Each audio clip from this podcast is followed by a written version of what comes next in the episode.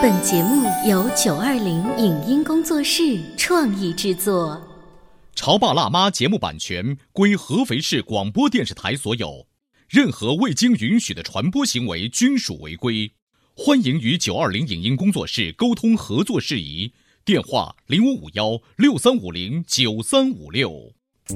走在大街上，我希望听见别人叫我小姐姐、小姐姐、小姐姐，而不是哦阿姨。但我最爱的称呼是妈妈。走在大街上，我希望听见别人叫我欧巴，而不是大叔、大叔。但我最喜欢的称呼是爸爸。我是辣妈，不是老干妈。我是潮爸，不是太阳能浴霸。八零后时尚育儿广播脱口秀，潮爸辣妈。本节目嘉宾观点不代表本台立场，特此声明。中国人总是对茶有着特殊的感情，从古至今，文人墨客无一不爱品茶。一杯简单的茶，蕴含着怎样的智慧和情怀？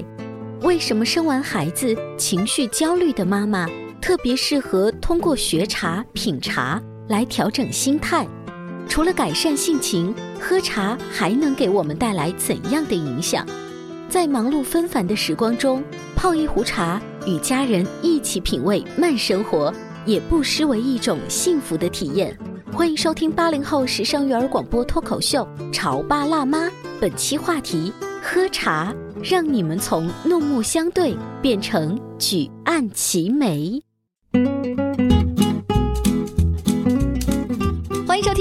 后时尚育儿广播脱口秀《潮爸辣妈》，各位好，我是灵儿，大家好，我是大地。今天直播间为大家请来了初雅学社的满老师，欢迎你。嗨，满老师。听众朋友们，大家好，灵儿好，大地好。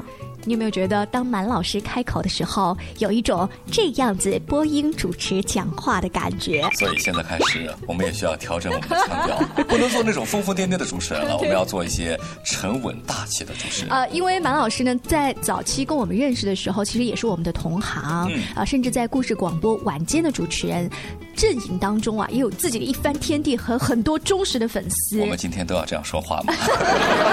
满老师，我们可以回归，就是我们俩疯疯癫癫的讲话吗？嗯，可以。其实我也做过娱乐节目，真的，那个时候做过娱乐节目。是的，所以今天嗯再来介绍你的头衔是出牙学社的满老师，然后出牙嘛是跟那个茶叶有关吗？对我们主要是做那个茶艺培训和古筝培训这两块。呃，所以我我今天应该少说点培训，避免打广告的 对呃，我。们完全没有打广告的嫌疑。今天嗯请满老师做客直播间呢，是因为我在他的朋友圈里面嗯啊，看到他前两天发了一条消息，是说一个二胎的妈妈是把自己的孩子杀死了。对，然后当时满老师转发的时候呢，就说这个妈妈其实如果早一些来喝茶，嗯了解一些中国博大精深的茶文化，可能她的心境会平和很多。就是我现在做了妈妈之后，这种新闻我不敢点开对我，我。听你讲了以后，我一瞬间有点惶恐了，因为我们家孩子最近也闹嘛，然后就在想，怎么了？孩子闹的吗？妈妈忍不了了吗？还是怎么回事？是怎么样的一个故事？我当时嗯，可能也是属于一种敏感，我就把它点开了，因因为本身自己也是妈妈，也是母亲，然后呢，就是关于这些呃心理方面的原因导致的这些呃类似的案件，我可能一直都是比较关注的，所以我点开看了一下，我本身是以为这个母亲是不是她本身就脾气性格特别的不好，特别的暴躁，或者是因为呃家庭有些什么突发的变故导致的引起的这样的一些恶性事件的产生，所以看了以后发现其实是一件很稀松平常的事。嗯，可能大家都知道，呃，养一胎宝宝，其实宝宝很小的时候他会闹嘛，就闹夜。那呃，正常成年人他是也是有自己的睡眠习惯的，会很不舒服，就是没睡好觉，人会很难受。嗯，然后呢，他本身有一个宝宝，也就才几岁，然后这个小宝宝呢也比较小，大概才不到两岁的样子，嗯也是晚上挺闹腾的。那么早晨清晨的时候，他就是自己在那玩玩具，其实小孩挺无辜的。然后母亲在睡觉，他就老是听到那个悉悉嗦嗦的声音，哦，他很烦，很烦，他肯定就当时就我们都是可以呃想象一下当时自己在家训孩子的那个画面，对吗？我觉得我顶多烦躁的就是把他给骂一顿。嗯，对，就就骂一顿，然后孩子肯定没有当一回事，因为小孩他忍不住，他会不停的会反复去做这些，就是去玩玩具的动作，没在意。然后呢，他反复制止了几次，没有效果，然后他又起来把孩子给掐了一下，掐了一下。其实他当时我在想，是不是就是他会经常会这样暴力责罚孩子？所以后来看了庭审，觉得这个妈妈是一个很正常的人，她是一个正常有自己正常行为能力的人，而且也没有家族的精神类这个遗传病史。他就是当时很突发的一个事情，他把他掐过以后，他也没有想过会导致什么特别不得了的这个后果他果。并不是说我冲着要把你掐死这个。不是的，嗯，不是的，他就掐了他，因为他很生气，因为人当时可能没睡觉，应该是常年积累的这种疲劳，他是有一个爆发点，所以我说是压弯骆驼的最后一根稻草，可能就是孩子在他床头悉悉索索在玩玩具但。是这个不可逆转的悲剧已经发生了。但是他他掐过他以后，关键他还做了一个事情，他把旁边一个装玩具的一个什么塑料袋把孩子脑袋一套，哦，啊、这个是致死的主要原因，应该是。嗯，他可能是窒息了，然后他就去睡觉了。睡觉他还回忆，因为我看的是当时他庭审，他复述当时的那一幕。他然后在床上躺着抱着大女儿睡觉了。睡觉一觉醒来以后，嗯，他怎么没声音了？发现孩子已经不在了。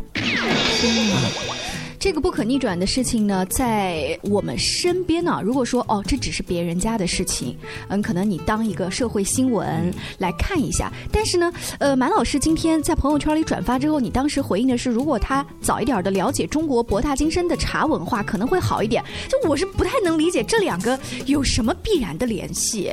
对，其实我觉得习茶修身到我们这边来的一些青年女性，我们不会跟她讲的就是精神层面的一些东西，因为这些东西是需要大家自己在研习的过程当中自己去品悟的，自己去感知到的。我也想问一下两位主持人，就是如果你们平时喝茶，你们觉得它对你们是什么样一种作用？我到目前已经到了一个中年的一个阶段，我会更开始喝一些护嗓子的东西，什么这个胖大海啊，然后一些这个菊花、甘草、红糖啊这种对于过度用嗓会有保护措施的一些茶叶，就是从养生的角度来说，嗯，这啊。是非茶之茶，这属于非茶之茶，就是为了泡而泡。以至于有一次我去亳州，哦我看那个亳州中药材市场，我觉得这个东西可以泡，哎，这个东西也可以泡，哇，这个泡了延年益寿，对，这个泡了对男人好，你懂的，对不对？我就会觉得，哎，这个好像像茶，但是又突出了这个，就已经超越了茶的这个概念了，就还是养护自己的身体为主。保养。对，嗯。但我跟他完全相反，我是想茶可以提神，就充当了中国的咖咖啡用。哎，这个对讲到点子上了啊，然后剩下的可能就是要赶一下潮流。为什么呢？比如我们身边的燕子呀，他们都很喜欢茶，然后他们经常在一起聊这个肉桂多少钱，这个什哇，么他。还知道肉桂啊！就他提了一堆我也没有听过的名字嗯，如果我在一边呢，就一点儿也不懂的话呢，显得太不符合 这个潮流。跟着他们走潮流，感觉已经走偏了。呃，我记得最印象最深的是，呃，现在的这一些已经当了爸爸妈妈的年纪，他们会把孩子安排好，然后我们在某一个朋友家的那个小的茶室里面，大家一起来喝喝茶，然后他们还很有讲究的把这个茶分为三六九等之后，先给你泡哪一种，再给你泡哪一种，然后大家在这个过程当中，是不是就达到了刚才满老师说的你这种心境的哎淡定啊、养成呢、是的，刚才大地说的就是我们讲这个非茶之茶，因为它不含咖啡碱和茶多酚，所以我们把它就是归到这个非茶之茶。那么灵儿刚才讲的，它包括了我们茶的这个种类，包括中国传统文化当中讲的饮茶的一些啊、方法、茶礼等等。嗯，哎，这个的确也是我们呃一直在给大家传播的一些内容。就是我们两个讲的是茶的完全两个不同的领域和方向。对对啊，刚才满老师提到说，你身边的这一些喝茶的，大多数都是一些年轻的妈妈，她们本来可能也是喝奶茶，或者是咖啡，或者是呃果汁饮料啊，对对不对？那个什么某卡呀，啊对对对什么某某客啊，对吧？对喝的那个比较多，就是最先什么样的机缘巧合，慢慢的开始融入这一种学茶的氛围当中。你觉得对于他们的育儿也好，亲子两性沟通都有些什么样的好处吗？嗯，其实到我这边来的呢，嗯，基本上一些是有九零后，有八零后，哎，还有极少部分的七零后。九零后大家知道，其实现在也逐渐走向社会了。然后目前是潮爸辣妈的，大部分也是啊八零后，嗯对吧？啊八五。呃，左右的这样的这个年纪，正是宝宝也比较小的时候。其实他们这个年纪，大部分也是自己本身在家也是独生子女，可能在没有当妈妈之前，他们自己连袜子都不会洗。但是有了孩子，那没有办法，对吧？你得养儿，还要给宝宝是冲奶粉啊什么的，爸爸还得去挣，对，爸爸还得去挣奶粉钱，妈妈有的时候走不掉，还得在家养孩子，所以压力会很大。平时的生活突然间多了一个这么一个小东西在这里，小人儿，你得照顾他，所以难免会有一些急躁。而且呢，就是夫妻之间，因为多半是妈妈哈，会把更多的精力集中在孩子。其实作为丈夫来说，他是会有一些怨言的，就在情感上面他会觉得有缺失的。所以以前来过有一个学员，他已经快抑郁了，但是呢，他当时没跟我讲，因为我以前做过情感节目，我知道的，我能看出来他有哪不对劲。嗯，陌生人他也不会跟我讲太多。刚来的时候，后来我就劝他，他本来想学古筝，我说你嗯，还是要么你先从茶开始，就是把自己的这个性格、性情先调养好。他很急躁，因为他做了这个古筝的这个呃试体验之后，我发现他很急，急得一头汗。你说的这个急是体现在他听不进老师的话，还是说他整个语速都是特别快，然后不停的看手表、手机，就是这些显性的特征、嗯？他老是给自己做一个心理暗示，哎呀，我不行，我搞不好，哎呀，就是那种感觉，就是咱什么时候能下课呀？哦，哎，就那，所以我就觉得，我说这还是心性的问题。为什么有的比他年纪大的六十多岁都能把古筝学好，还有比他小的都能学好，对吧？这个可能还不是一上来的我们弹的这个手指的技法的问题。所以我说，你还是要么先试试先学茶。后来他就是了，因为茶这个东西，你去泡，我们都可以想象一下当时的这种状态和感觉。你必须心要静下来。嗯。如果心不静下来的话，你这杯茶肯定冲的不好喝。这真的有这么神奇？肯定的，嗯，我们体验课就能够体会这种不同的感觉。大弟，你能想象，就一杯茶，如果我是心烦意乱冲给你喝，它里面有苦味，难道我心平气和里面就是有甜味吗？我觉得是这样啊，因为呃，很多方面我是一个比较。浅微了解心理暗示的一个人。如果你是一个特别急的人，而你对面的人呢，会再用不停的方式来跟你暗示，比方说此时此刻不要急，这杯茶呢有清神并且是安定的这种作用。然后呢，会用一种跟你节奏完全不相符的这种感觉，把你的节奏带入到他的节奏当中。然后当你喝完这杯茶以后，你也会带入他这个节奏，你反而就会慢慢的平静下来。嗯嗯，这是一种多方元素的暗示，包括在茶室里会有一些像我们刚刚说那个意境的时候，就感觉马老师说话的时候旁边应该配一些那个鼓声，噔那个音调，这样一配啊，整体我们的语速都变慢了，你没发现吗？这就是一种心理暗示的一个作用。那我可不可以理解，就是他的那个气场更强大一些？对他需要一个让别人足够相信他的气场。嗯，因为我个人对这个古筝不是特别了解啊，但是据我所知，很多一些学艺术的、学古筝的一些孩子，尤其是特别小的孩子，他们潜意识里会觉得古筝很好学。嗯，很多时候就比较容易考级嘛，当当当当当，那个调就出来了。所以当他们发现古筝并没有那么简单的时候，就可能会出现满老师刚刚说的，他会有焦虑，觉得哎呀，不是我想的那么简单，也好难。这时候呢，满老师需要用别的方法来帮他做一个改变。这我觉得应该是一种心理暗示，有点类似于一种轻微的催眠了，算是。所以说，刚才大地说的那一种喝茶的那种气氛的影响，是在呃满老师的这个教室里面会天天有这一些。特别急躁的人，慢慢被你讲话的那一个速度，慢慢被你冲泡的那一杯茶，开始带入了慢生活。啊，这个慢生活它有两个慢哦，一个就是慢下来的慢，还有一个可能是浪漫的慢，这都是不一样的这种境界。我们稍微休息一下，进一段广告，回来之后呢，会有满老师继续跟我们聊一聊，为什么他觉得一个女性，尤其是做了妈妈之后，学一点中国传统的茶文化，对于整个家庭的经营会有极大的好处。你在收听的是《潮爸辣妈》，小欧零二，叫你变成更好的爸爸妈妈。《潮爸辣妈》播出时间：FM 九八点八，合肥故事广播，周一至周五每天十四点首播，二十一点重播。网络收听，请下载荔枝 FM、蜻蜓 FM、阿基米德、喜马拉雅、中国广播以及苹果 Podcasts，搜索“潮爸辣妈”订阅收听。微信公众号请搜索潮爸辣妈俱乐部参与节目互动哦。关于和孩子沟通呢，我是想先处理好彼此之间的情绪，然后再去搞定他具体的问题。我们家长经常在一起讨论，怎么样从小才能培养好他的学习习惯。我是后来通过学习才发现，孩子行为背后是有另外一种需求的。陪你一起吐槽养育熊孩子的苦，陪你一起追忆曾经自己的小世界。八零后时尚育儿广播脱口秀，潮爸辣妈。本节目嘉宾观点不代表本台立场，特此声明。中国人总是对茶有着特殊的感情，从古至今，文人墨客无一不爱品茶。一杯简单的茶，蕴含着怎样的智慧和情怀？为什么生完孩子情绪焦虑的妈妈特别适合通过学茶、品茶来调整心态？除了改善性情，喝茶还能给我们带来怎样的影响？在忙碌纷繁的时光中，泡一壶茶，与家人一起品味慢生活，也不失为一种幸福的体验。欢迎收听八零后时尚育儿广播脱口秀《潮爸辣妈》，本期话题：喝茶，让你们从怒目相对变成举案齐眉。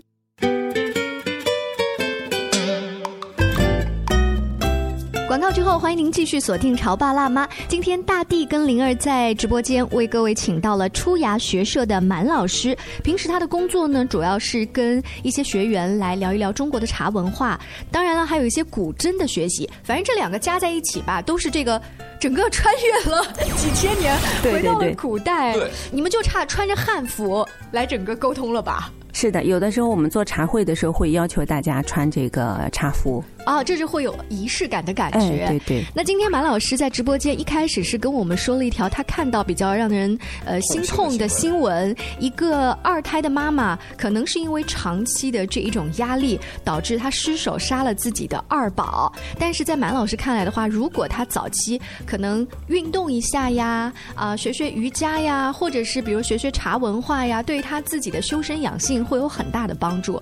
所以马老师在你的学社里面那。一些年轻的妈妈，不管是被老板、被老公，还是被自己的孩子，哈，就是折磨的非常焦头烂额的时候，他们为什么可以通过这个茶一步一步让自己调整一下心态呢？嗯嗯，首先我觉得茶的话，它有一个品茗环境，本身这个环境就不宜太嘈杂，所以我们说一个人喝茶，你是一个人独乐乐；两个人呢刚刚好，三个人就多了啊，四个人就。反正嗯，大家喝一喝，尝一尝这什么味道吧。适合在一起打麻将，对不对？嗯，然后五六人、六七人以上就是起茶了。起，哎，就是说，哎呀，我很口渴，你给我喝喝一杯茶吧，就就那种，就类似这种感觉。所以说，它讲究一个品茗的环境和意境，它要静下来，要慢下来。那么刚才我们讲的这个慢，其实呢。很多不理解的人会觉得，我们是不是又在传扬一种很神乎其神？其实不是的，用科学的原理去解答这个问题，就是你慢下来可以专注。嗯，哎，你可以专注的去看你正在冲泡的这杯茶，它的茶汤颜色的变化，它的香气的变化，然后轻轻的品啜它的滋味，是否是你想要达到的这个效果？那么大家想一想，如果我们都能专注进去，就是。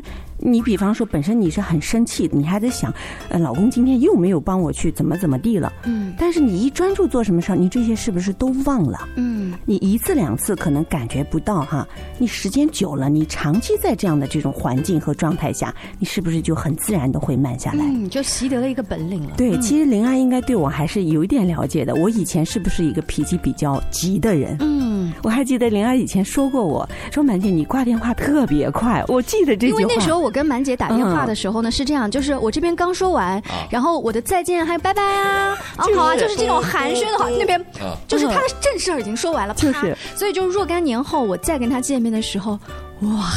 就仙女下凡，完全变了一个人。我还以为电话挂不掉了呢。那要不然先这样，哎，好，电话挂不掉。哎哎，好嘞，好嘞，嗯，好，就是这种感觉。哎，就是很多年，它这是一个长期的一个变化，一次两次不行，但是你要长期多年的一个这个积淀。觉得，就从我们刚才啊去吐槽当年的你哈，呃，到你开始自觉觉得有变化，差不多有几年的时间。十年，十年，对，我想问一下，将近有十年。呃，你是用了十年的时间完成了一个自我的改造，还是呃不知不觉已经过去了十年了？不知不觉，我觉得更是不知不觉。那如果这种不知不觉的话，我们放在你的学员，或者是比如我们的听众当中，想来说通过喝茶慢慢让自己的心境有变化，大概需要多长时间？现实当中哈，他们来从一进来，因为有很多的潮爸辣妈，但是男生比较少，到了我们这儿就成社草了。他们进来的时候，因为有很多他们本身在社会上也会有这个职业角色的啊，比方说在单位他是呃高层领导，或者是这个企事业的一个带头人，多多少少都会有一些习惯性的就工作当中养成的一些习性，就是会。有一些就拿枪拿掉，哎，对对对，喜欢吩咐啊，或者是觉得喜欢，哎，这个不好，那个不好，这个怎么可以这样？哎，就是对。但是他们来学茶之后，就大概一个初阶吧，学下去之后，比方说他们一开始，他们端水的时候，他非要把它弄破掉，其实他已经很小心了，嗯，但是急啊，一急手一晃，就我们经常讲手一抖，嗯，茶就就泡砸了，或者那个水就弄得到处都是的。那么你如果心静下来，你慢慢去弄，这个事情是不会。发生的，所以后来慢慢就是他们能够很小心翼翼的泡茶，然后整个茶泡下来，茶台干干净净的。呃，这个就是变化。呃，说到这个变化，我就想起我最近看到的就是一篇文章，提到是现代人这个情绪特别多，动不动就易怒。但是呢，这个作者说，其实真正控制你的并不是那些恶性的情绪，而是这个情绪背后的压力。对，就是导火索。对，你要搞清楚你今天为什么会发飙，你为什么会生气，是因为其实你潜在的有贷款的压力，对不对？对，是这个压力。后来这个作者呢，他就说，那我们有些什么方法？比如说喝茶。你喝茶，你就专注在那个茶汤的变化，或者是今天这个茶宠，哎，它的颜色有变化，就是你一定要专注在这些细微末节的小事上，很神奇，它能帮你释放压力。是的，哎，那我能不能插个话题啊？呃，这算不算是一种比较高雅的减压或者是逃避？呃，举个例子啊，因为我是一个对这个茶不太了解的人，或甚至我对于很多国际文化都不是特别了解，但是好像通过刚刚的一些描述，我觉得我是一个比较喜欢玩游戏的人，好像在游戏里、在音乐里、在电影里，我也能找到类似的感觉，我来释放一下，我来逃避一下，我来转移一下，会发现我的心情也会变好了，也会让我的这个情绪没有那么暴躁，不会那么易怒，是不是代表着一种另一样的呃适合不同年龄阶段的人的一种修身养性呢？嗯，其实也就像灵儿主持人刚才讲的，它不仅仅只是局限在茶。你比方说练瑜伽，对吧？弹琴，方方面面都可以。其实现在，呃，社会压力、精神压力最大的，可能也就是我们。潮爸辣妈的这个人群，孩子也不是特别大的这样的这个人群当中，的确是这样。其实他可以很宽泛。我们想想这个事情，如果我们提前做，就不是等到我们都已经成熟了，都已经当爸当妈了，在这之前就把自己修身养性给练起来，我觉得人的一生一定会少走很多的弯路。嗯，就是你希望是，如果说呃你家里面有一个女儿，未来也要成家成为一个妈妈的话，你可能会在她什么时候就让她去学习茶文化？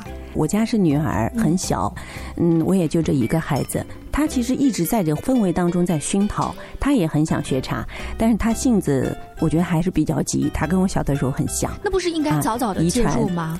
我不是特别的，就是强迫她去做什么。我有很多学生也讲，他想你女儿肯定怎么怎么会泡茶，怎么怎么弹琴。我说没有，到现在没有让她学。那么她也就是从呃小学。嗯，快上一年级的时候，让他开始接触琴的。其实五岁就可以学琴。那么我是让他自己要喜欢，主观的能够自觉融入到这个氛围当中，然后由他自己去挑选。因为他身边有什么表姐啊、堂哥啊，学这个的、学那个的，而且人家学的都挺好的。那么他可选范围也大。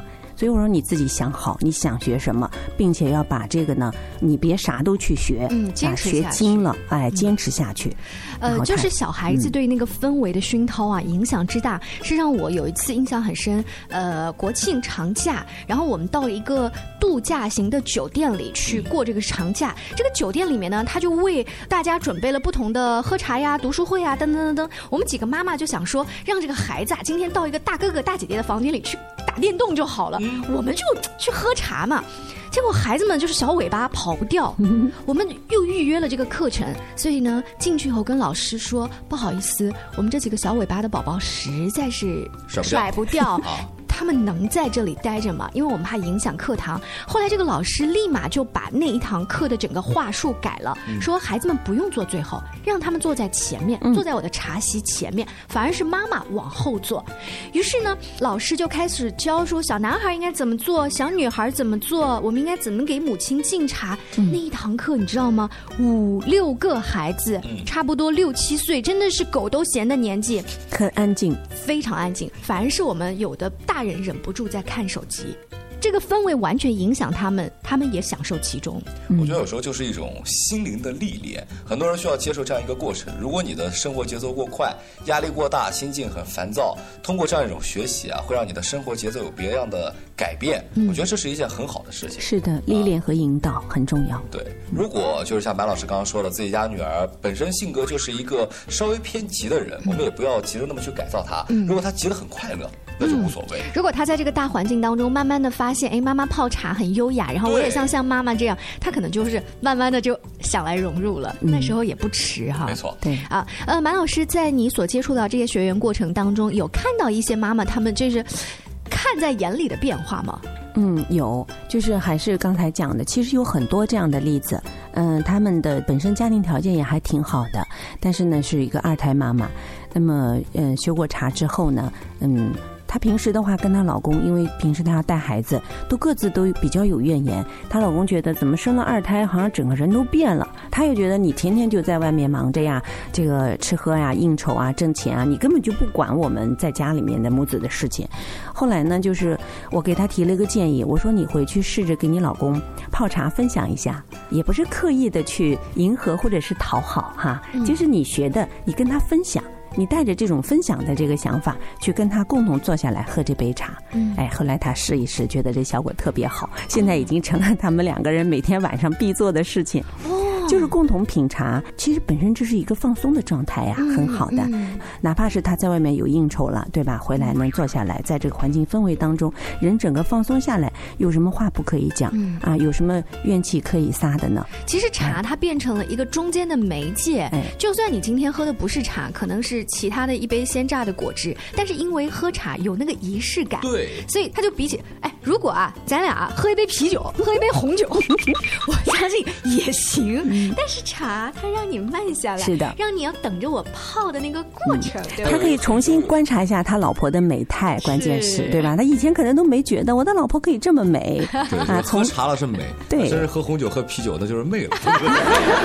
从这个怒目相对变成举案齐眉，你看多好。今天非常感谢满老师做客我们的直播间啊，跟我们聊一聊，在他自己包括他所接触的学员身上可以看得到的学茶对于整个女性去改善。善家庭关系的影响。那以后有机会呢，请马老师多多做客我们直播间，跟我们聊一聊这个背后的奇妙的一些故事。更多关于亲子育儿方面的话题，大家也可以持续关注我们的节目。微信公众号请搜索“潮爸辣妈俱乐部”，在荔枝 FM 当中也可以搜“潮爸辣妈”订阅收听。拜拜，拜拜，再见。